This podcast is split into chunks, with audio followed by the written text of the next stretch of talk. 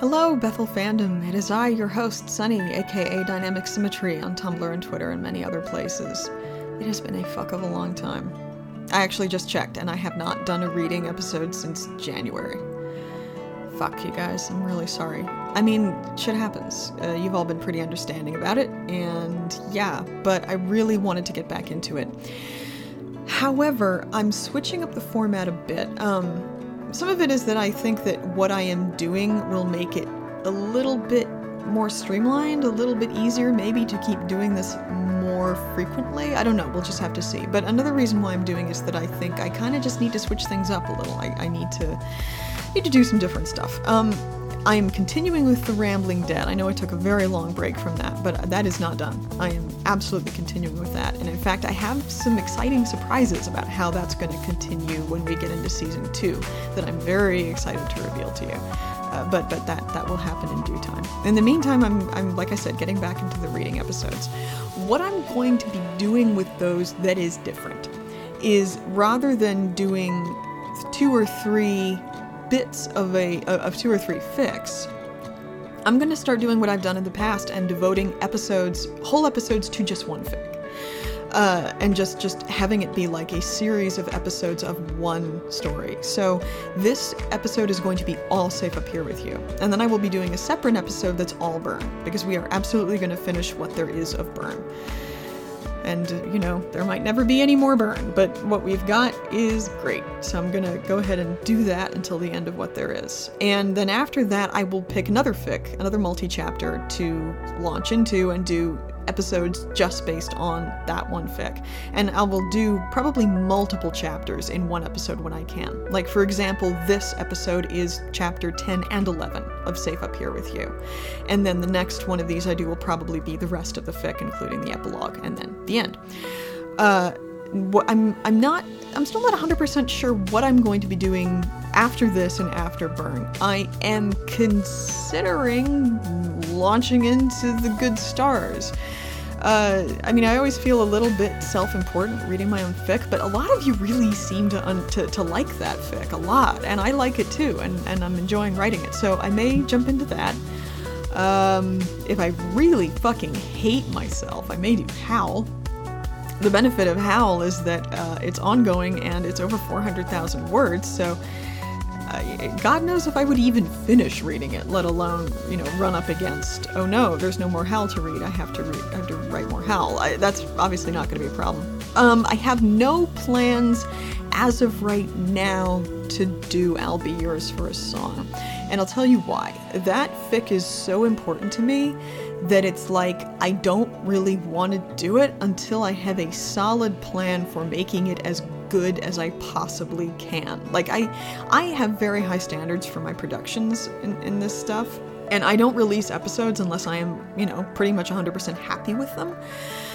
But like I, like I said, um, Be Yours for a Song is just super important to me, you guys. And, and I, I don't feel ready to launch into that. I'm not saying I won't do it, I'm just saying I have no immediate plans for it.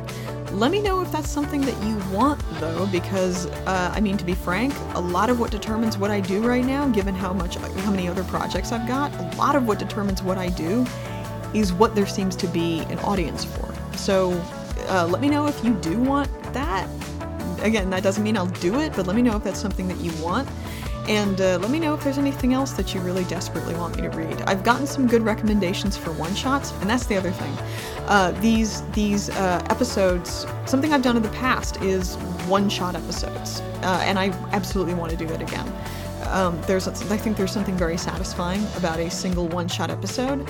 Uh, I think for some people it's a lot easier to follow than putting in the commitment that keeping up with a multi-chapter series is.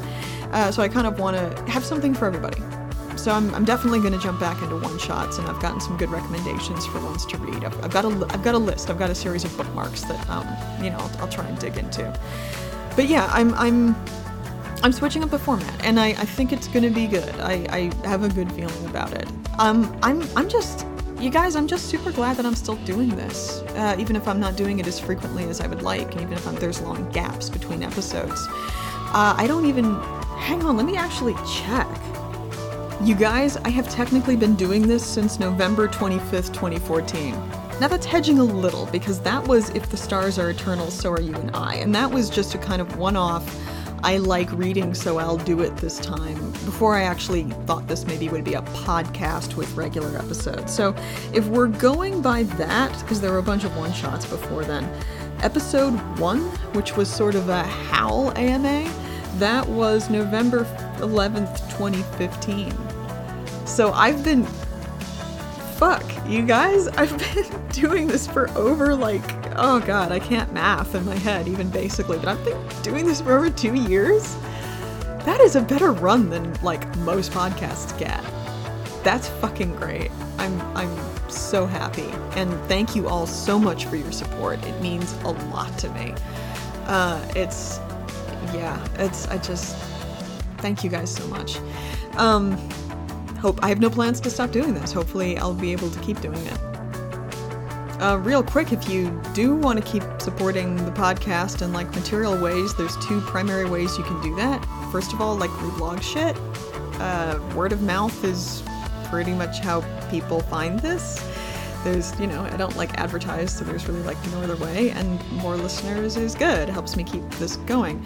And if you want to kind of help support me in a slightly more monetary way, you can go to patreon.com slash dynamic symmetry and just check out some of the rewards I've got. Maybe give me a couple bucks a month. Uh, I try to keep up with giving people content that way, and there's all kinds of stuff. It's not just fic. Um, but if you like my pro stuff, if you like my other podcast, Gone. It, eh, you know, it's just a, it's a cool way to get access to some extra stuff. But yeah, uh, thank you guys so much. This has been so great. Okay, I'm gonna shut up and we're gonna go ahead and get into it. This is, like I said, chapters 10 and 11 of Safe Up Here With You. Oh, and just a quick warning. I mean, if you know Safe Up Here With You, if you've been following along with it up until now, or if you've read it before, you know it's fucked up. Like there's there's content warnings all over the place. But this this chapter is probably the worst. Uh, chapter 10 and some of chapter 11 are probably the worst and the most fucked up. Um, there's like some sexual fucked upness. It's I don't know that I would even call it dubcon. It's it's just, it's it's fucked up. And and there's violence very much mixed in with the sex. It's it's sex and there really is no line between sex and violence in this chapter in chapter 10 and chapter 11 so yeah it's just just be aware this this this is where it really does become horror. This is this is now a psychological horror story at this point. Um it gets better and you know the next episode it'll get better but yeah this this episode is just nothing but fucked up and really angry. So yeah, uh, hope you enjoy it. See you on the flip side.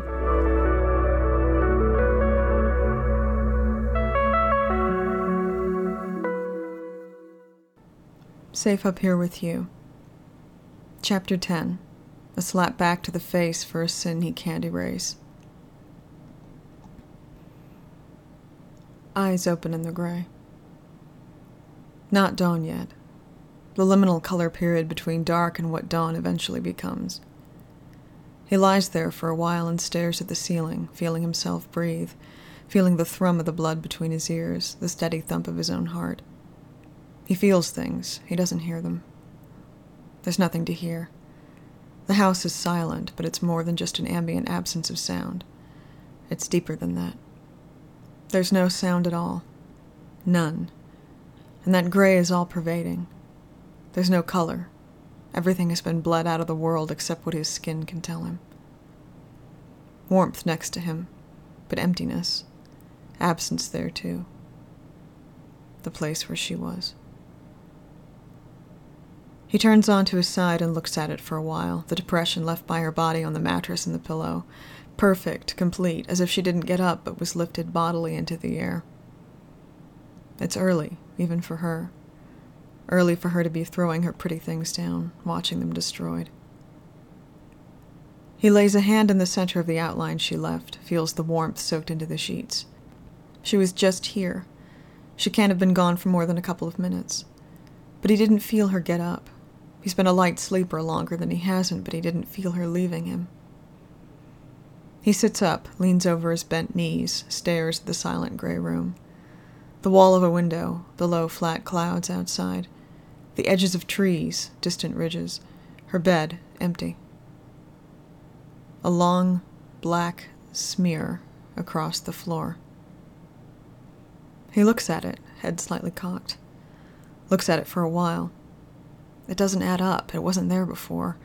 It wasn't there last night when she tried to bleed herself out, when he stuck a needle in her, when he stripped her in front of the fire, when he touched her in a way he had no fucking business touching her, no matter what he was intending to do, when he put her to bed and thought about what a piece of shit he is and how deeply and profoundly he's fucked them both, about how hoping for anything at all right now feels like the worst kind of joke. But maybe it was there later, when she came to him, because it was so dark then and he barely even saw her inches away from him.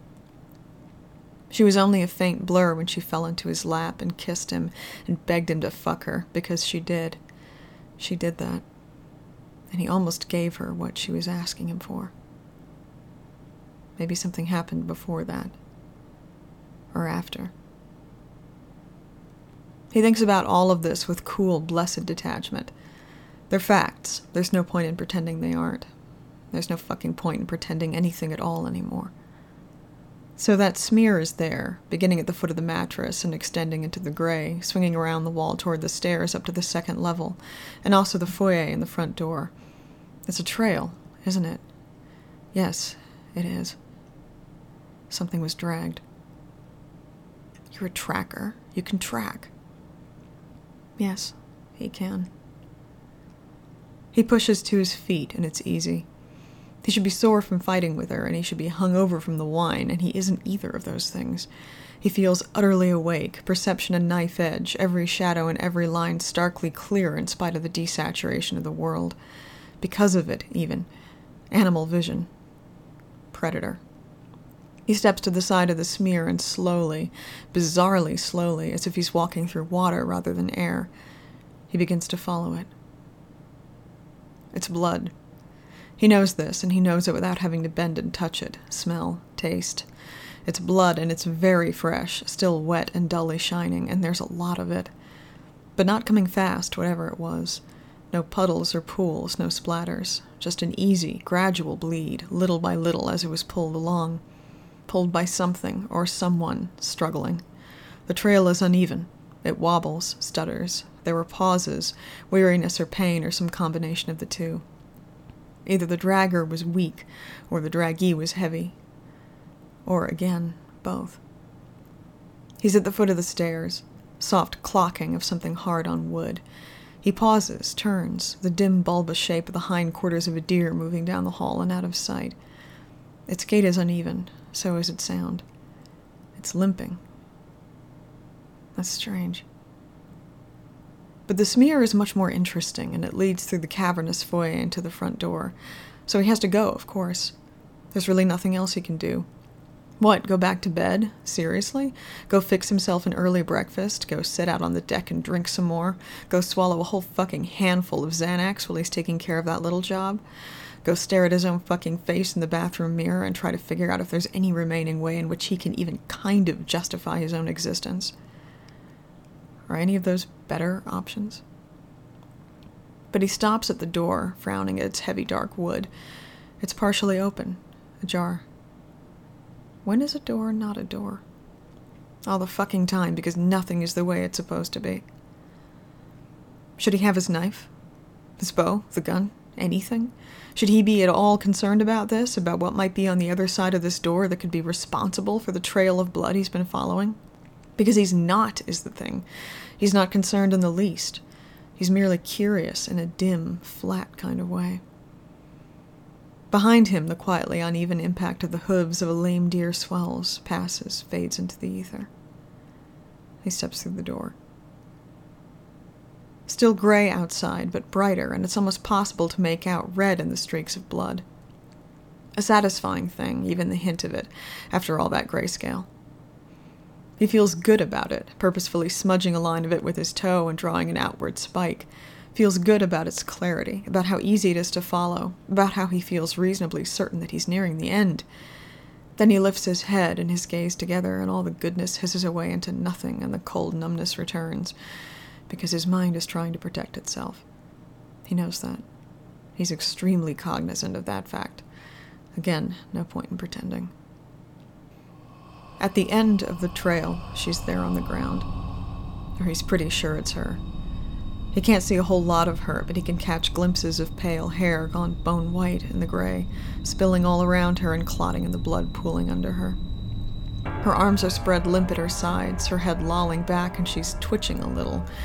Or he thinks she is, but it's hard to be positive with the way her body jerks in a rough, stuttering rhythm, in time with the form over her, obscuring her, and bathing her in shadow, on top of her, and between her spread legs, and thrusting roughly into her, rutting against her, panting, a grating, inhuman sound, so loud, billowing into the air like black smoke.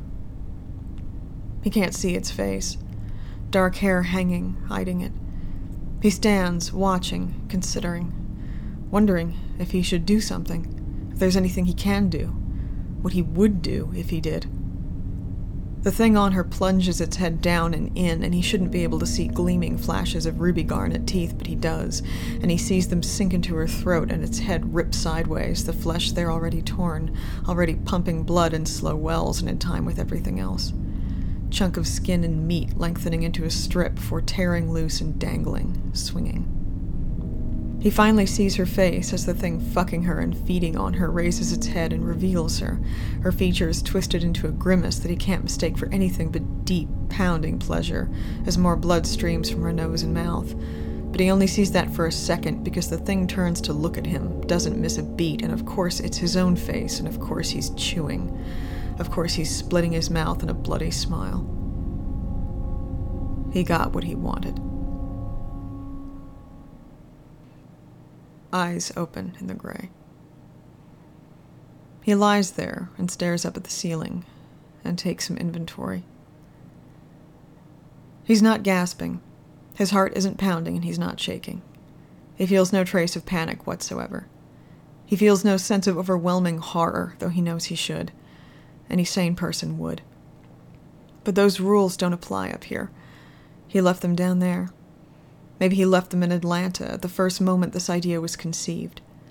Now he's seen what he saw, and there's no unseeing it, and there's no escaping what he knows. Warm, empty depression in bed beside him. She's gone. But it's lighter gray outside and in. The liminal morning period almost passed through and the dawn arrived. And he knows she's alive and she's out there on the deck. And when he sits up and sees no bloody smear on the floor, he knows it on an even deeper level. He knows a lot of things now. He gets up. It's quiet but not silent, and very faintly he can hear the waking calls of birds and the hiss and whisper of trees. When he walks across the floor, a couple of boards creak under his bare feet. He glances behind him and sees a line of bloody footprints. Then he blinks and they aren't there anymore. There's nothing surprising about that. He knows what he knows. He knows what he has to do. They get warnings. He goes to the window, goes to the side that faces the deck, and watches her for a little while, awake. No sign of the sedative he pumped her full of, that should still be laying her out until mid morning at least. Like always, her hair is flying, her loose shirt is clinging tight to her when the wind pushes and tugs at it. He's not at all astonished to see that she's holding the secret garden in her hands, and when she lifts herself up on her toes to watch it fall and sends her journal after it, she's smiling tiny, but it's there. And it occurs to him that he would still do anything to keep seeing that smile, commit any number of sins, any number of horrific and unforgivable acts, that he's that far gone and he could slide further still. That, looking at her now, he sees the graceful line of her throat, and he thinks about closing his teeth on the softness at the juncture of it and her delicate shoulder. He would be careful with her. He would. He closes his eyes, hand pressed against the glass. When he does what he has to do, he has no idea how she's going to respond. It doesn't matter.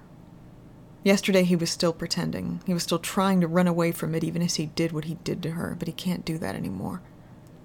What's inside him, what he sees when he looks at her, what she sees when she looks at him, what they both want, what they might do. She's no longer so mysterious to him. He's gone down to meet her. So close to her now. Just like he wanted. He turns away from her and goes to start the day.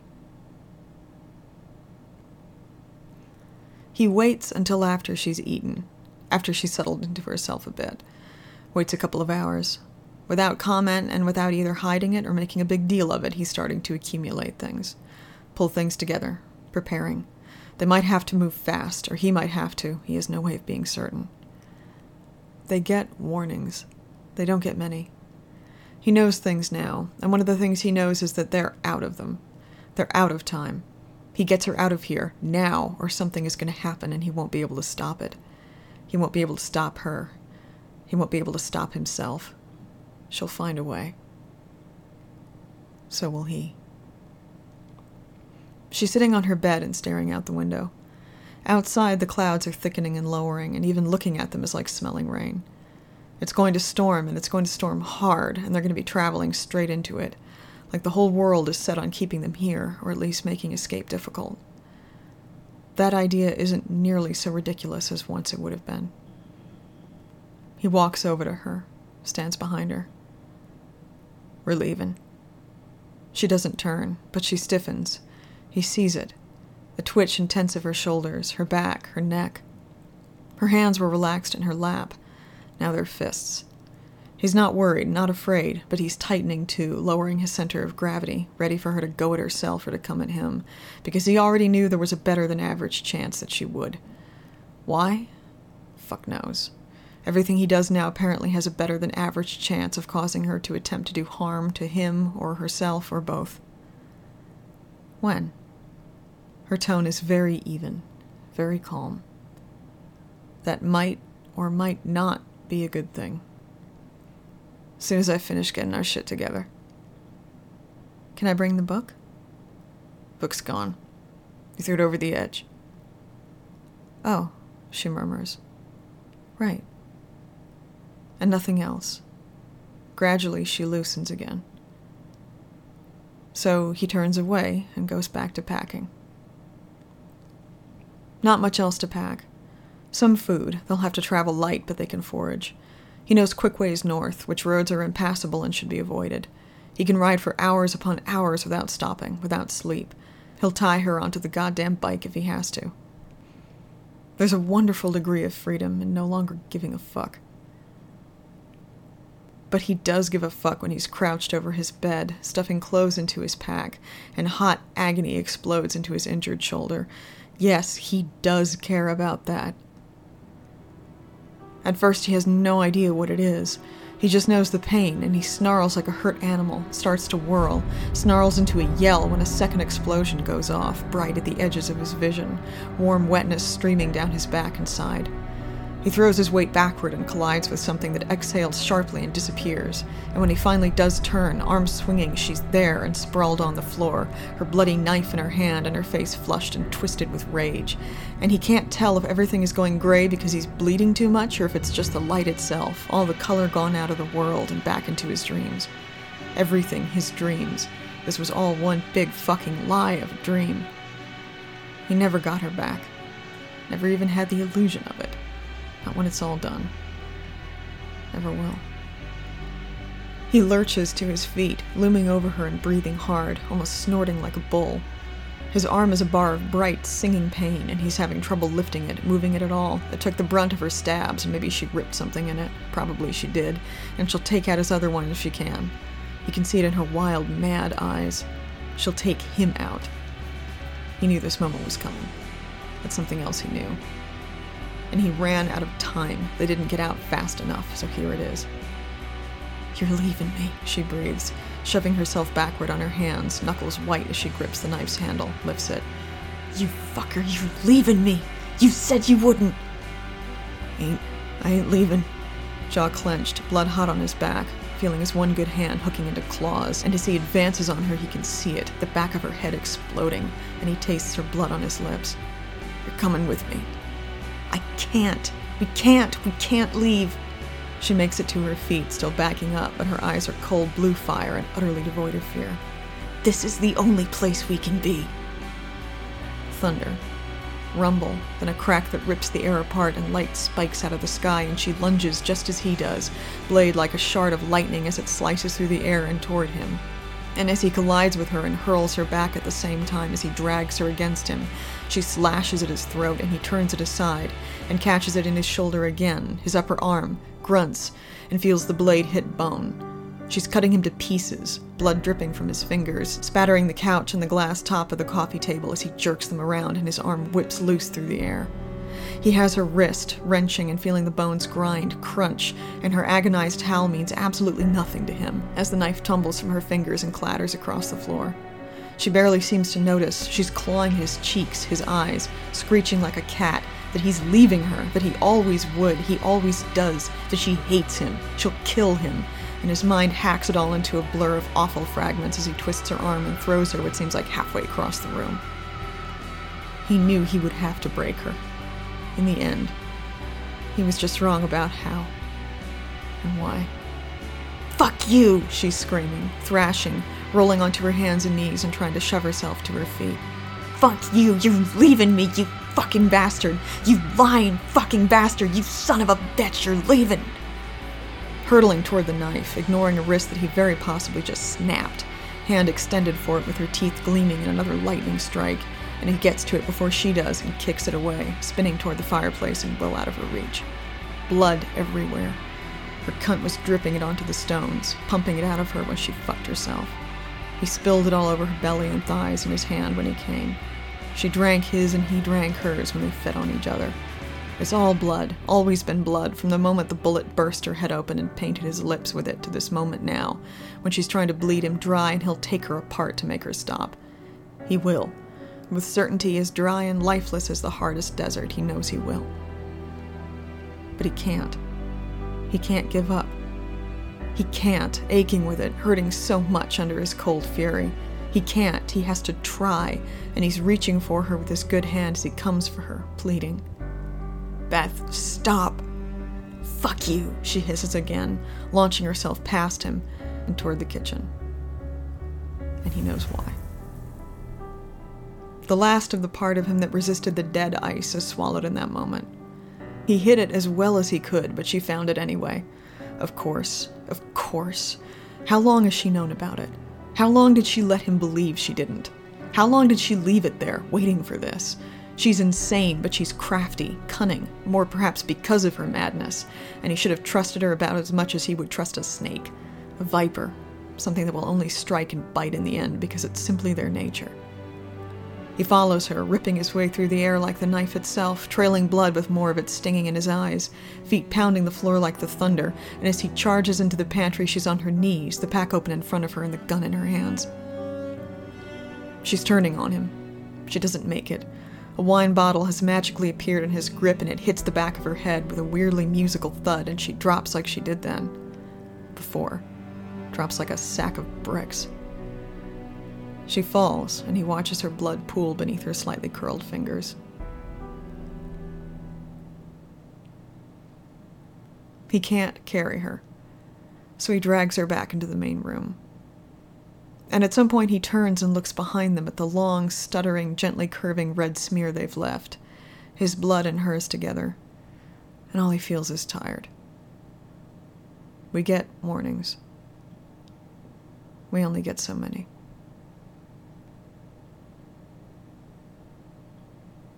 Neither of them is bleeding in a way that appears to be life threatening. Both of them are bleeding a lot. Her wrist doesn't seem to actually be broken, at least not badly. Fractured, possibly. Sprained, definitely. Fresh bruises. He checks the back of her head. Her skull seems intact. He notes this with only the most distant interest and drops her onto the sofa, and as she continues to bleed onto its pristine pale fabric in a sluggish ooze, he goes back to the kitchen, retrieves the pack and brings it to her, removes the rope. It's easy to tie her wrists and ankles, even with one good hand in his teeth.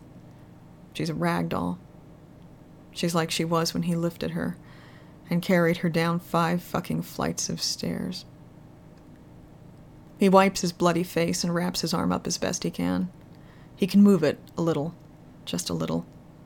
The blood is slowing and he's only moderately dizzy. He sits down in the chair opposite the couch and spreads the remaining doses of sedative out on the coffee table.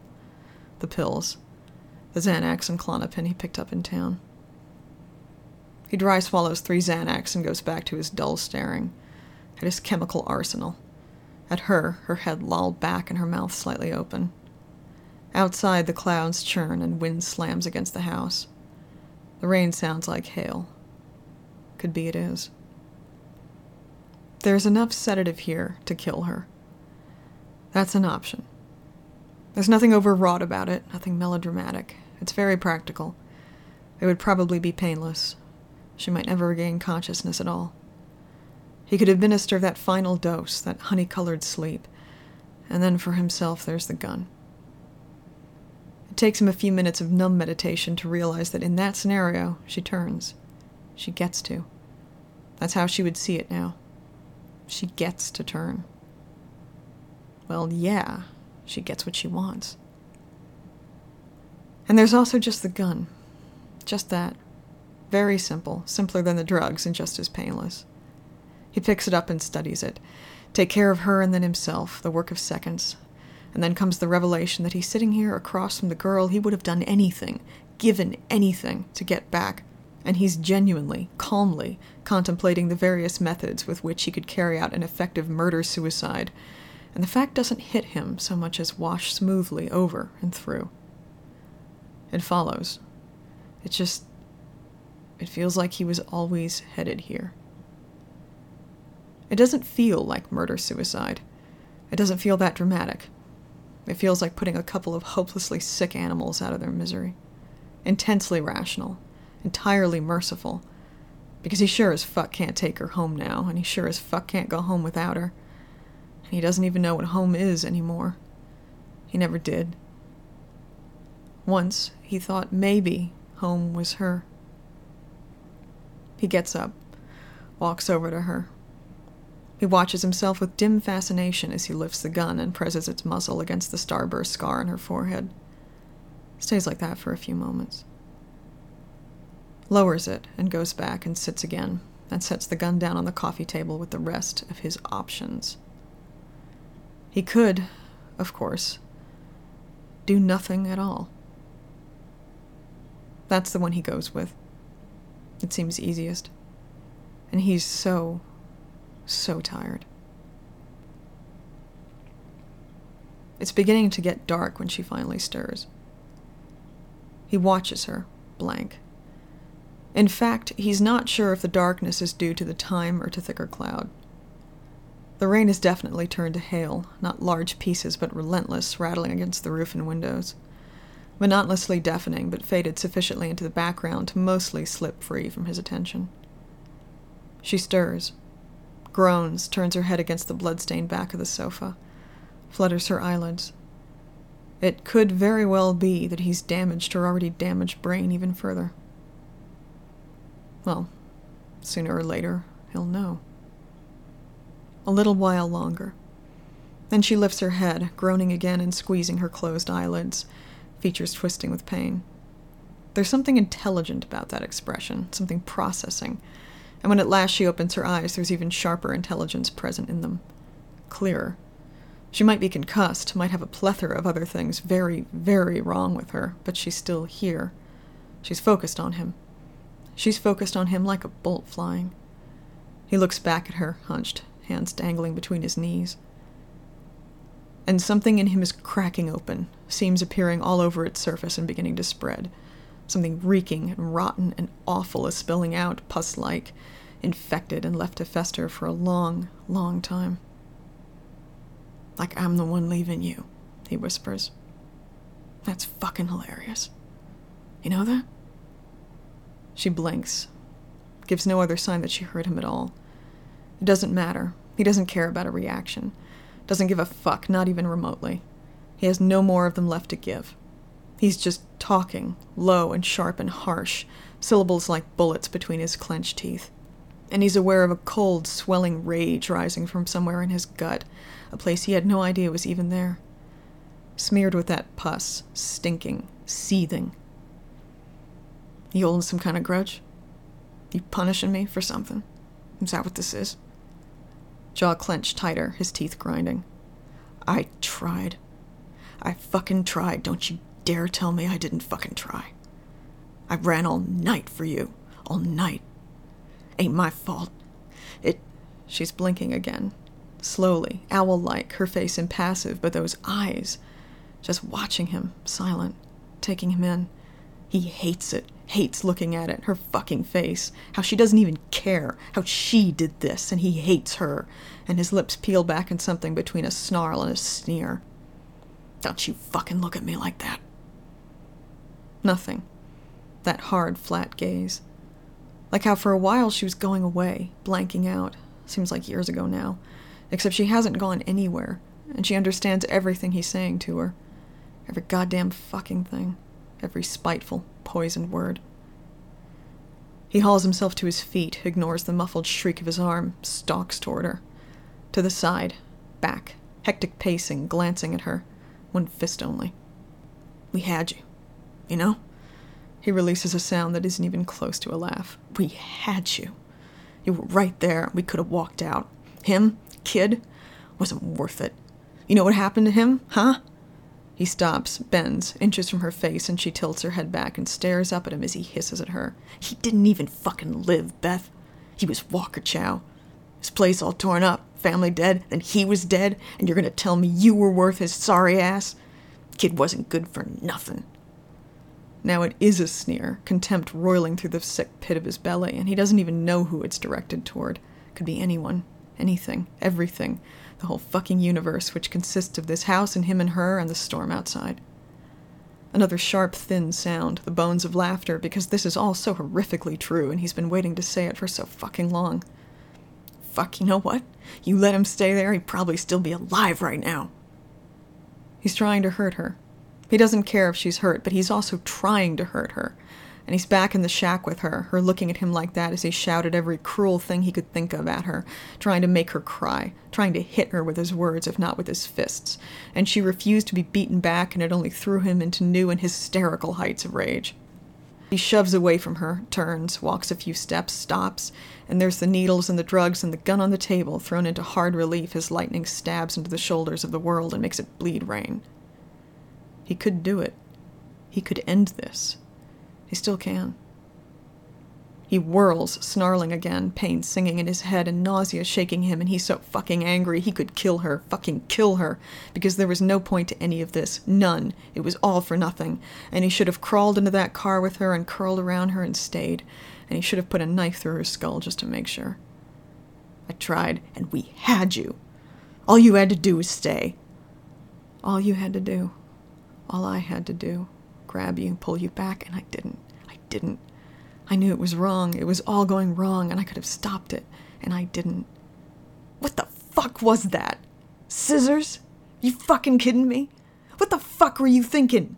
You looking to get yourself killed? Good job, right? Great fucking plan.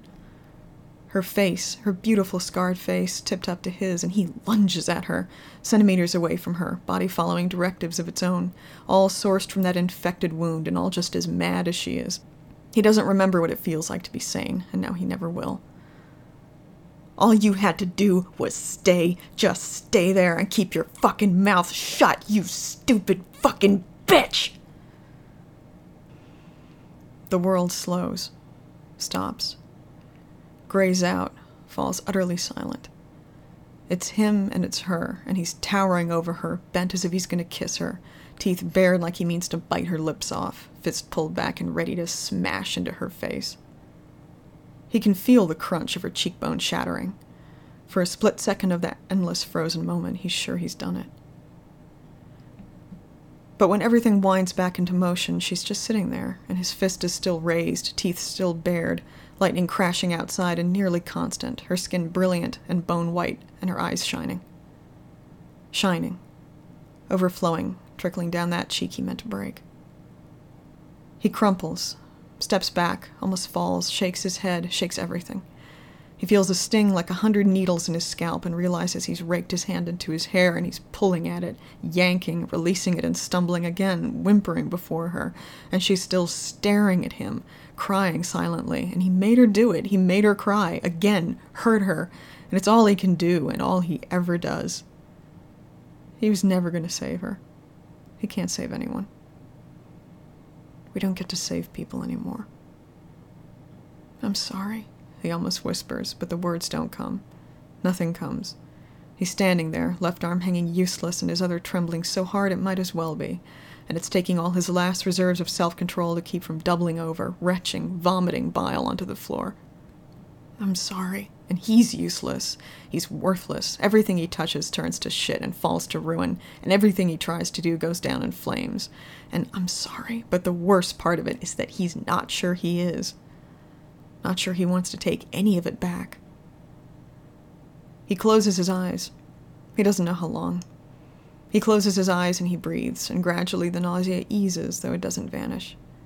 Gradually, the room finds that stillness again, beneath the all pervasive thrum of the hail, and he stops shaking.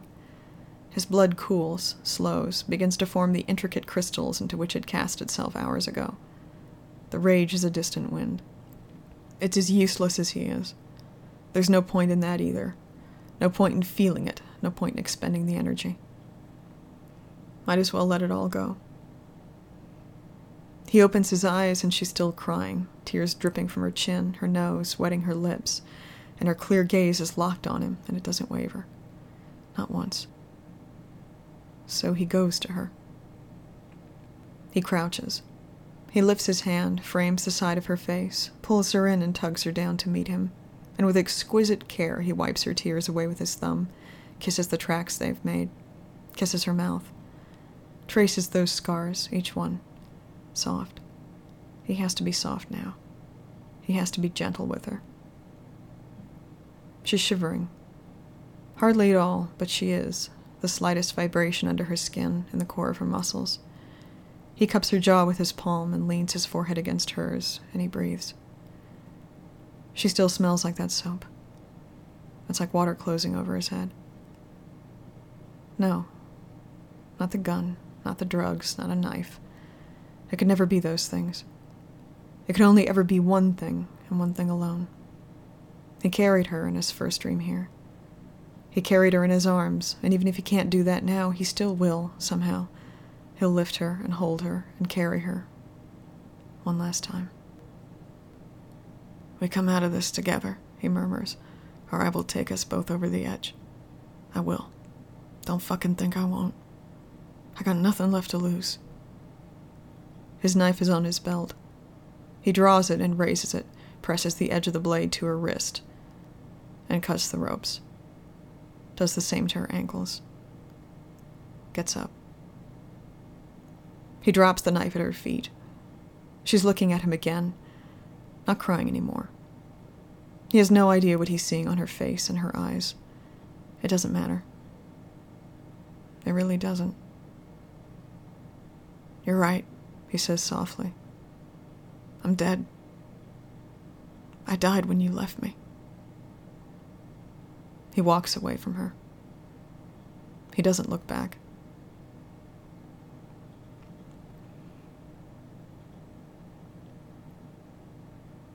Chapter 11 Let me off this boat. I'm sick of this ride.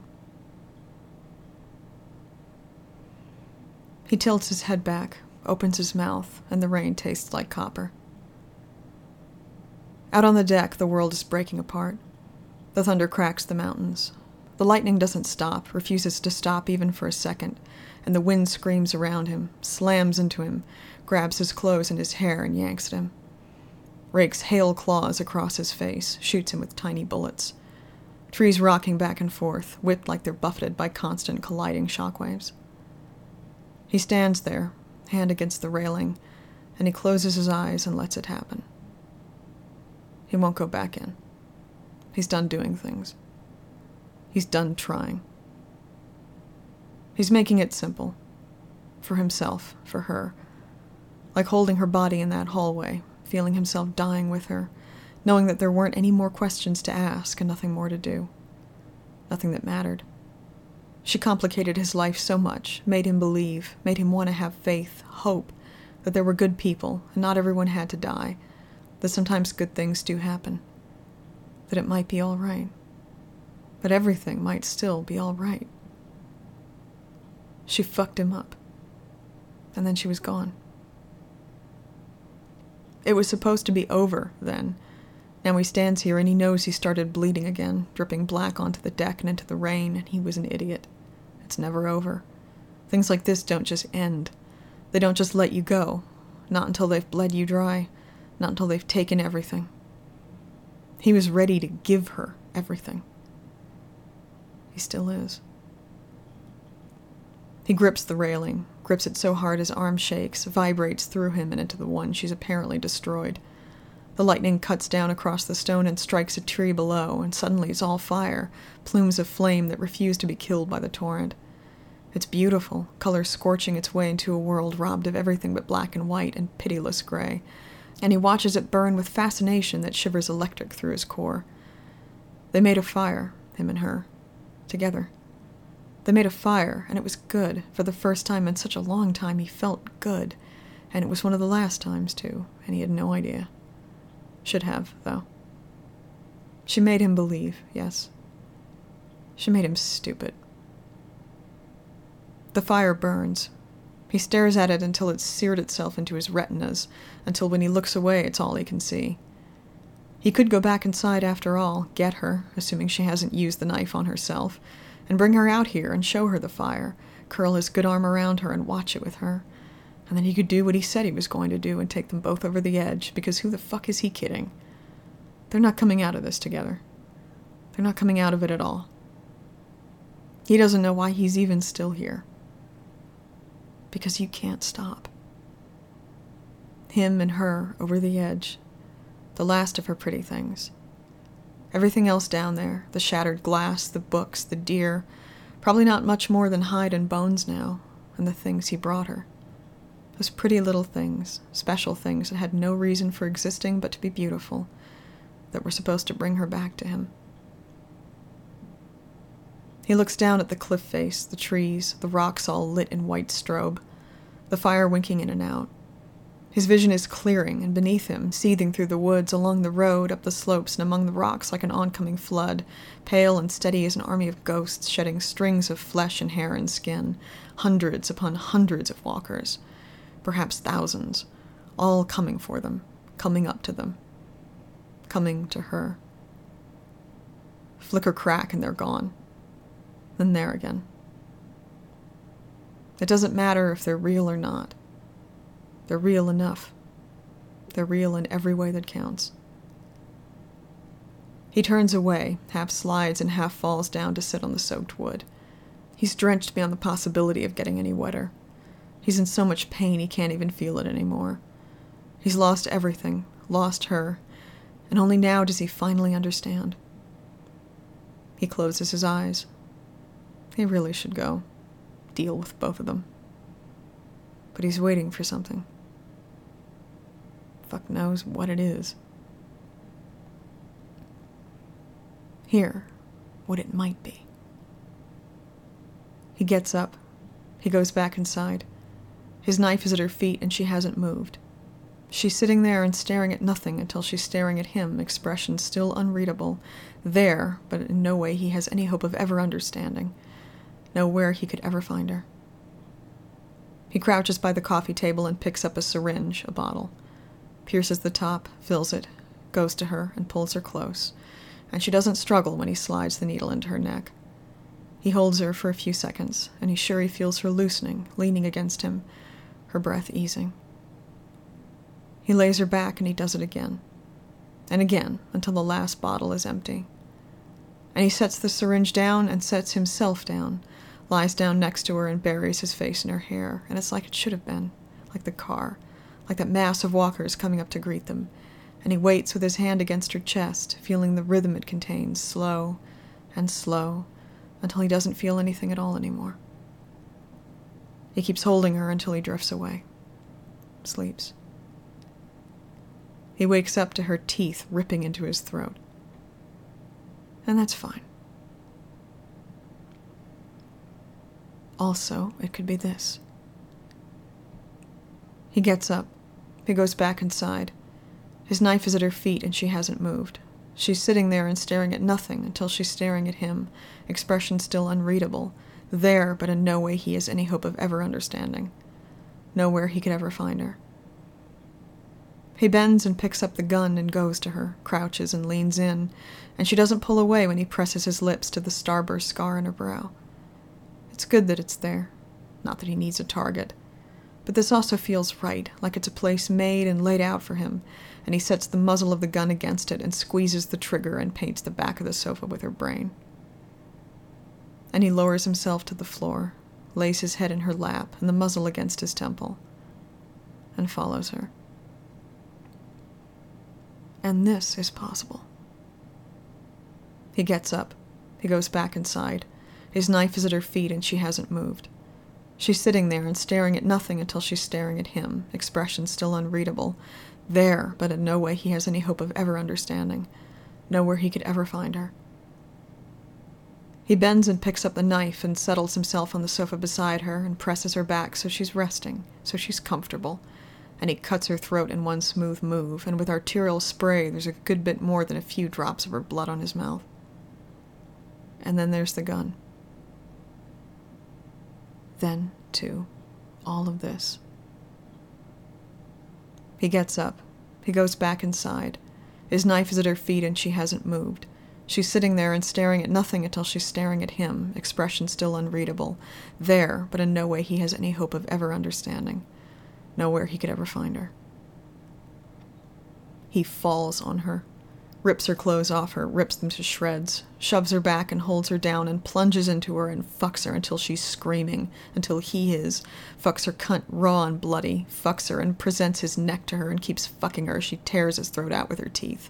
Tears her throat out before she can, eats her alive, jams the gun against her head, jams it into her mouth, squeezes the trigger, gives it to her, and she does it to him, the knife slashing her open any number of ways, being slashed, gutted, needles, falling asleep inside each other, floating away on a sea of their mingling blood as the world shatters into red and black and the house burns to the fucking ground.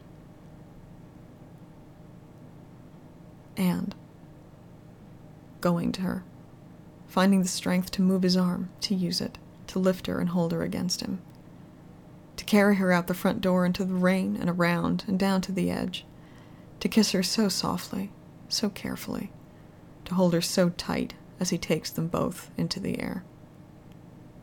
Maybe they fall. Maybe they don't. Maybe they fly away. Curled in the strobing dark, screaming his throat into bloody cracks, slamming his head against the wood, howling at the rain, doubling over and hugging himself, even with his ruined arm, retching, dry heaving. He would have done anything. He would have done anything to save her. He would have died for her a thousand times. She was everything, everything, and she was taken away from him, and he would have endured any torture to get her back. If he could have suffered enough to make it happen, he would have. But he's suffering now, and it's not doing anything. It's not fixing anything. It's not better.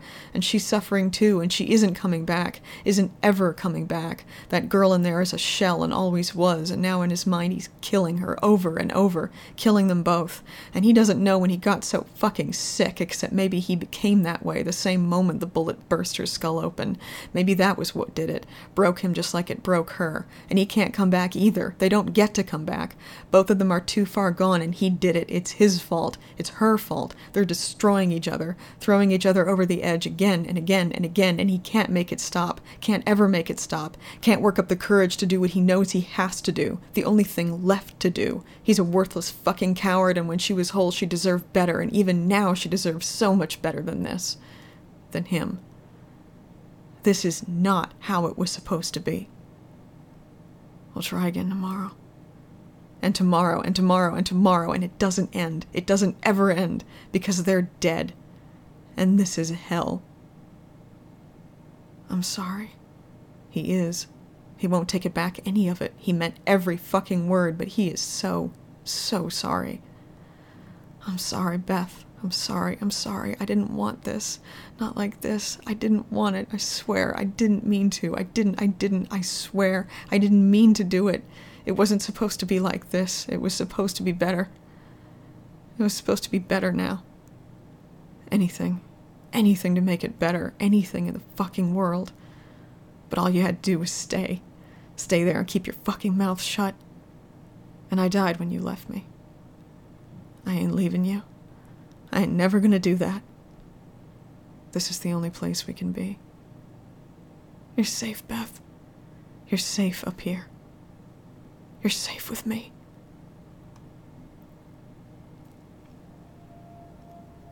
Hands. Small, soft, and warm on his face, in his hair.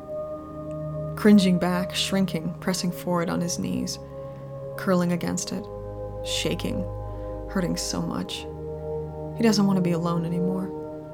If she has the knife, if she's going to find a way, it's still better than being alone. Arms circling, enfolding him. She was always so strong. She pulls him close, and it bursts his shoulder and arm into screeching pain, but he doesn't care. He collapses against her, slumped with his head on her breast, clinging and sobbing and trembling everywhere. She's here, and he doesn't care in what capacity, how much of her, what she's like, what she intends to do with him and with herself. He doesn't want to stop her. He's so tired. He just wants it to be over. She's rocking him. She's rocking him in her arms and whispering to him, lips against his temple, his torn cheek, his twisted mouth. He can't make out what she's saying, but he doesn't need to. Her voice was always like music. It was always so sweet. It's sweet now. He can hear it, listen to it, drift in its flow while she kills him, and it's all right. But she's not killing him. She's just holding him, stroking his hair, and the pain is subsiding to a dull pounding.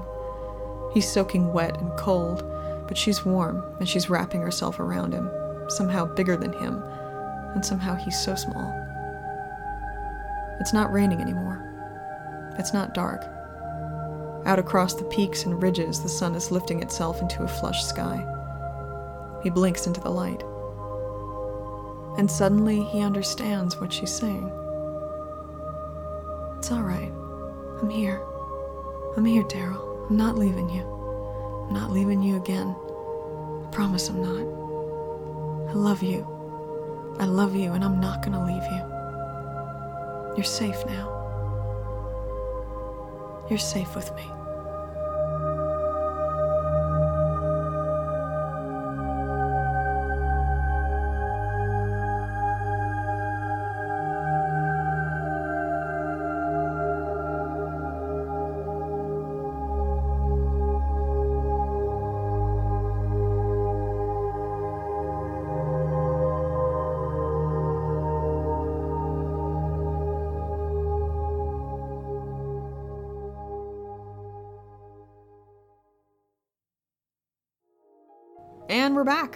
Hope you enjoyed that. I really enjoyed reading it. I I when I first started doing these readings and I started really getting into emotional kind of yelly readings, it was kind of like when I was doing smut readings, like I was I was sort of a little a little reticent, maybe a little embarrassed.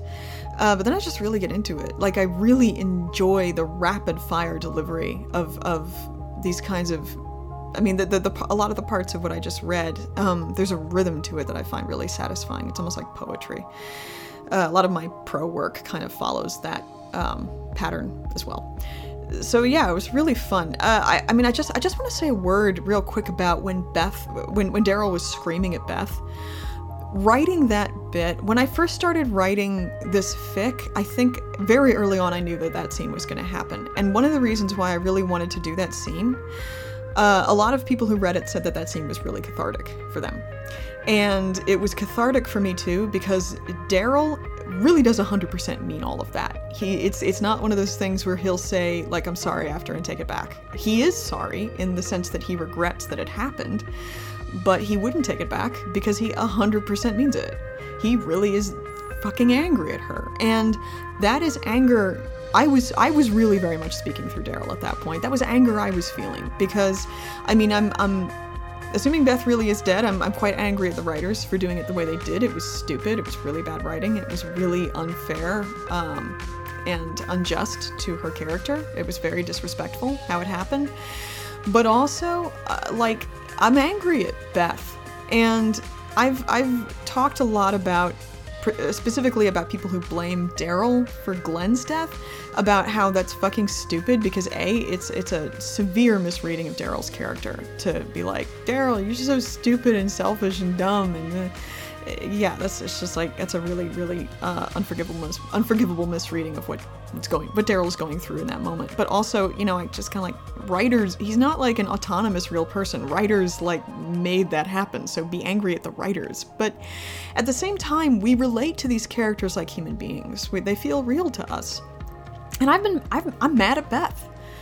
Like that was a stupid fucking thing she did. It's one of the reasons why it was so out of character. It was, it was it was such a stupid decision that led to her dying. It was so dumb. It was so ill advised and so bad, and everything about it was so poorly executed. And I, I'm pissed. Like, what the fuck was with the scissors? Nothing about that made sense or was smart. And just, yeah, just all of the rage that I felt regarding everything in that scene just came out in Daryl's voice at that moment. And I mean that that chapter whole chapter was hard to write. There was a lot of really ugly imagery and stuff in there and, and a lot of really horrific things, but also when I was writing that scene it just flowed very easily because I was a hundred percent feeling everything in it. And it, it, you know, in a horrible way, it felt good to write. Um, so yeah, uh, the the horrible stuff is is over, as as you can probably tell from the end of the chapter, or you probably already know if you read the fic. And uh, next episode is is where things um, start start swinging back up again. Um, I'll talk more about why I did things that way and about what's going on with that uh, when I do that episode. But yeah, it's um, this is one of my favorite fics that I've written. It's it's probably my third favorite in the fandom. Um, Everything where it belongs and I'll be yours for a song taking top billing. Uh, yeah, it's been it's been super fun to read. I'm gonna be sad when it's over because I like reading it, but I'm looking forward to getting to the end of it. Okay, I'm gonna go. Uh, thanks so much for listening again. Your support means so so much to me. Yeah, and I intend to keep this going, so I'll hopefully speak to you soon. Bye.